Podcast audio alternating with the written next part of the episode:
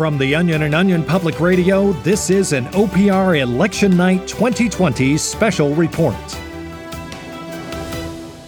Election night is barely underway, and many polling centers are already running into some serious snags. Nowhere is that more true than at Green Forest Middle School in Bayfield, Wisconsin, where a head basketball coach is telling his team to just play around all the voters. OPR's Marcy Hammond joins us from Wisconsin with the latest.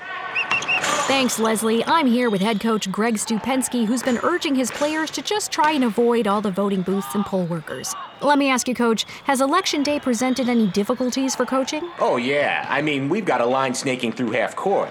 There's a voting booth directly under the net, which is very distracting for these kids. But look, we've got a whole practice to run here, so they're just going to have to try their best to give the elderly voters some distance. And hey! McWater, stop tugging on your putt and just dribble around the nice 80 year old gentleman so he can cast his ballot.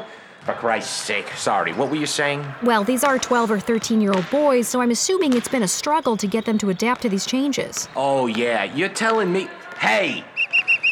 Hey, a little hustle! Hustle! No, don't throw the ball at the poll workers, McWater. The hell are you doing? And you in the booth, if you could speed it up too, we're trying to break a full court press here. Thank you. And, and coach, who do you plan on voting for? you think I give a crap about that politics stuff? I've got to keep my head in the game. We're going up against Janesville on Friday.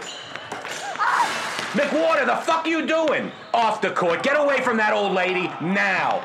Baseline now. Suicides for everyone. Thank you, Marcy. Sounds like they're really hustling out there. You know, I've had a great time watching middle school basketball over the years. None of my own children competed, but it's just a fun age to watch kids play.